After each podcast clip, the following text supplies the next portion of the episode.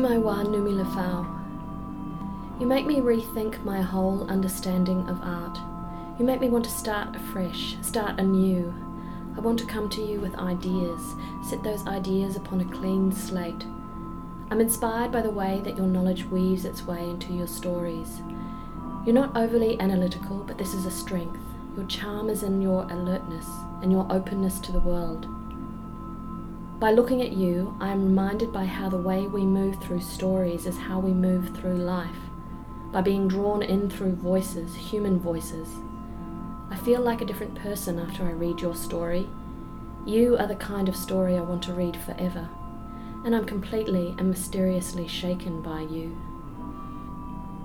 Within you, I jump, touching each concept and moving to the next, jostling with time, propagating time, moving back and forth in time. I try not to flatten all your complexity. You are many things. You're about love and place and sex and mind. With courage, you present your stories in the face of cultural devastation, and unbelievably, you find hope in the loss of culture and the knowledge of culture, the relearning of culture, the passing of knowledge on, giving meaning to these ideas of hope. You make me think about how I should live my life, recognizing that my very existence here is many things, including a colonist, and as the colonized, constantly contributed to my sense of self. And that my culture is always threatening, and is always under the threat of collapse, but scaffolded by resistance, resilience, power. You're intensely political, intensely moral, but unbelievably without outrage, without being shrill. You're strong and calm. I'm caught in your complexity.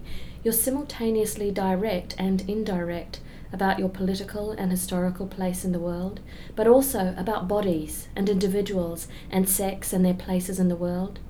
You are the meeting place of the natural, the animal, the meeting of flesh with history, language, culture, and social identity. I want to let myself down into you with a hand on the earth I breathe in and out, paying more attention to the process in order to pay more attention to you. Life is complicated and difficult. Relationships are complicated and difficult. Wanumi Lefau. At times I find it difficult to believe what you've gone through the ongoing traumas that you've suffered, the onslaught of the West, how this could all be, and how you can study and live these traumas with joy and humour, how this might be your strategy.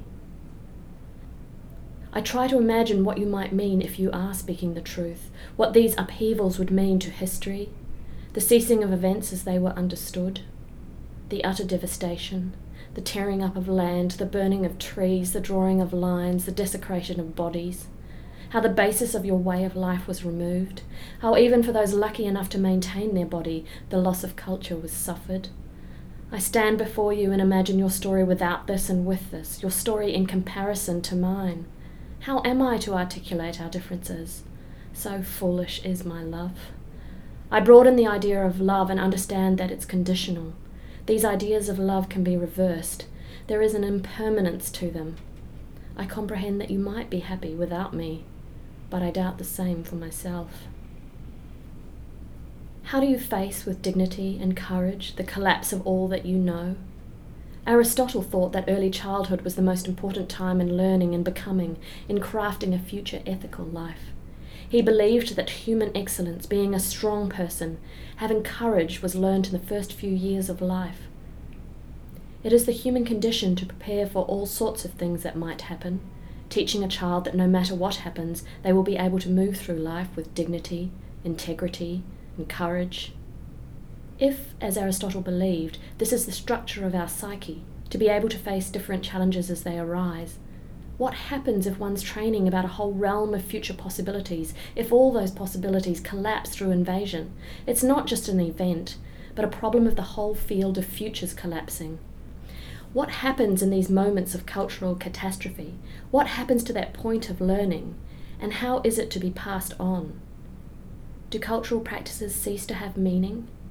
Can they have meaning in the same way as they had before? If meaning is produced by cultural practices, and the practices of culture are always seen as embedded within a larger context, what happens to the surrounding aura of meaning when context collapses? What happens to that meaning once the context is stripped away? Does it disappear? Yes and no. Culture is living, culture is breathing, culture evolves. Life is complicated and difficult. Relationships are complicated and difficult. Wanumi Lefau. I watch you from across the street. My satisfaction is frightening. Being in love is a stupid kind of rapture. I have no advice for anyone.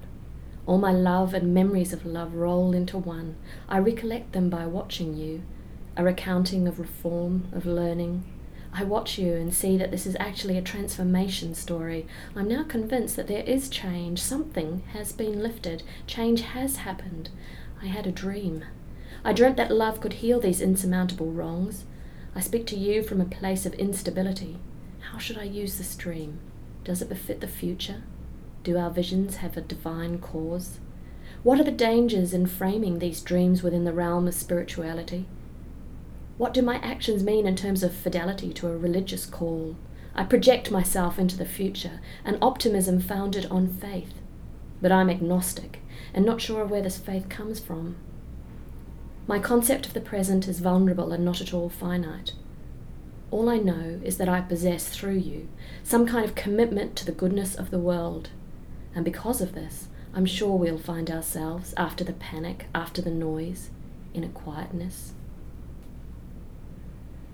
I think of myself, as I know you do, as having multiple identities, identities that do not fall within gender or sexual binaries, that shift across country, that are outside and within the patriarchy, identities that question normative European history. It is a familiar and valorized idea today that we have many identities, that there is fluidity between these identities. But there is privilege in accepting the reality of fluidity too. Perhaps the currency of identity becomes particular under threat when someone refuses to exchange identity. But maybe this is just a neoliberal way of thinking about life. What happens if the existence of one or more of these identities is threatened? Do we focus in on the others? Is there a finiteness and vulnerability of concepts of self? How resilient are those going to be? I concede that there are versions of my identity that I'm not willing to concede. I wonder if you feel the same. I think about the hostility levelled at women, people of colour, minority, or anything other than a cis white man. Hostility directed at those people who make themselves a central part of their stories, like they should be embarrassed about who they are. It's not natural for us to think about ourselves as separate, binary, different from each other in gender, race, or sexuality. So, why do we constantly jar against popular constructs that focus on difference, that advocate for race and gender essentialism? It's beautiful and sad in its truth how you have equated the ongoing traumas of imperialism with the struggles of sexual identity. So much of where we go wrong, we, humanity, is in thinking that biological difference creates behavioural difference. We let ourselves down by assuming that biological sex has the same effect on brain development as it does on the reproductive system. It doesn't, and there is proof of that. There are parallel interactive influences, genetic influences, epigenetic, hormonal, and environmental influences, which all act and interact in complicated ways, in ways that don't create discrete male versus female binaries. Built into our brains is constant overlap and variability. We are mosaics of gender and sexuality and race. We diverge, we don't diverge, we compensate, we create similarities, we create difference, we share commonality, we share difference. Behaviour is not located on a spectrum. We are a complex, unpredictable array of attributes. Life is complicated and difficult. Relationships are complicated and difficult. Wanumi Lefau. At moments we misunderstand each other. At moments we can't hear each other's words. We make an exchange and learn to understand we find commonality in the shared experience of having people tell us what to do with our bodies. We recognize the fear in each other. Social hierarchy exists everywhere, all over the world, in many different ways and has all kinds of expressions. There are lines drawn, and in this country, with this sets of laws, with this history, lines have been drawn, and we cross them. You make me want to understand how these lines, these laws, separate our ability to be subject to one another, how they distort our relations in a profoundly dysfunctional way, an exceptionally dysfunctional way. The fear that has been absorbed, that is inside you, is also inside me. And suddenly the moral of your story is not hidden, it's obvious and unambiguous. This is a story of human outrage, resistance, healing, and futures. But you're not preaching to me, or showing me something obvious, or inviting me, the viewer, in a ready made category of response. You take me inside rather than tell me. You implicate me in your story. I stand inside you and I think about what it is to be made of your narrative voice. Your story that you tell in the first, second, and third persons. You move in and out of my mind. How should I read you? How should I read these different perspectives? You are omniscient. You make your observations, and I watch you, and every detail of you tells me so much about you. Your audacity in seizing a moment between worlds, seizing the possibility between them. The consequences of seizing and naming those differences and possibilities.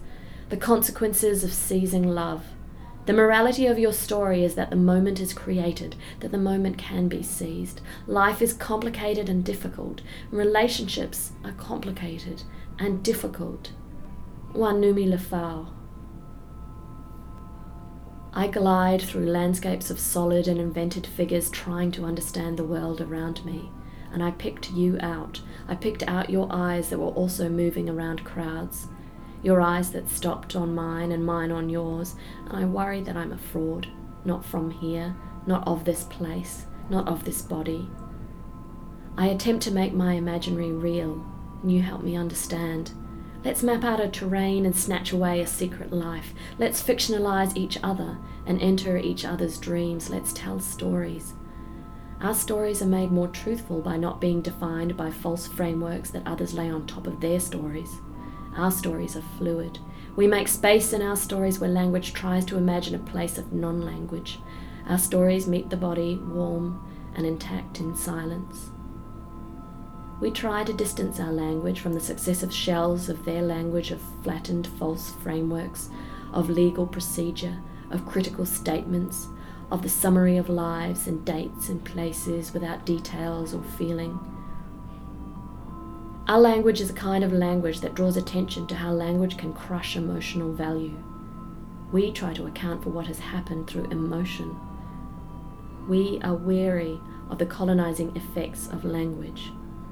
But language is my medium, so I continue to write you love letters, because language and life is complicated and difficult. Relationships are complicated and difficult. Wanumi Lefau. Yours always, The Fraud Complex.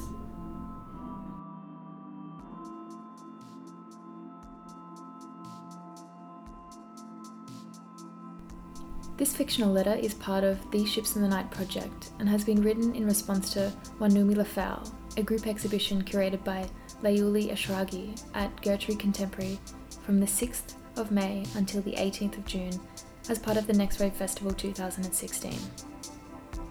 It is written, edited, and produced by Kelly Fliedner and spoken by Faye and Evie. Ships in the Night has been developed for Next Wave Festival 2016 and assisted by the Australian Government through the Australia Council, its arts funding and advisory body, and the Margaret Lawrence Bequest. Ships in the Night is a part of an ongoing project called On the Beach, a podcast that, among other things, is interested in the intersection of contemporary art practice and fiction. On the Beach is supported by the Victorian Government through Creative Victoria. The Ships in the Night website has been designed and developed by Ron McNaught, and this music has been produced by Ron Koo.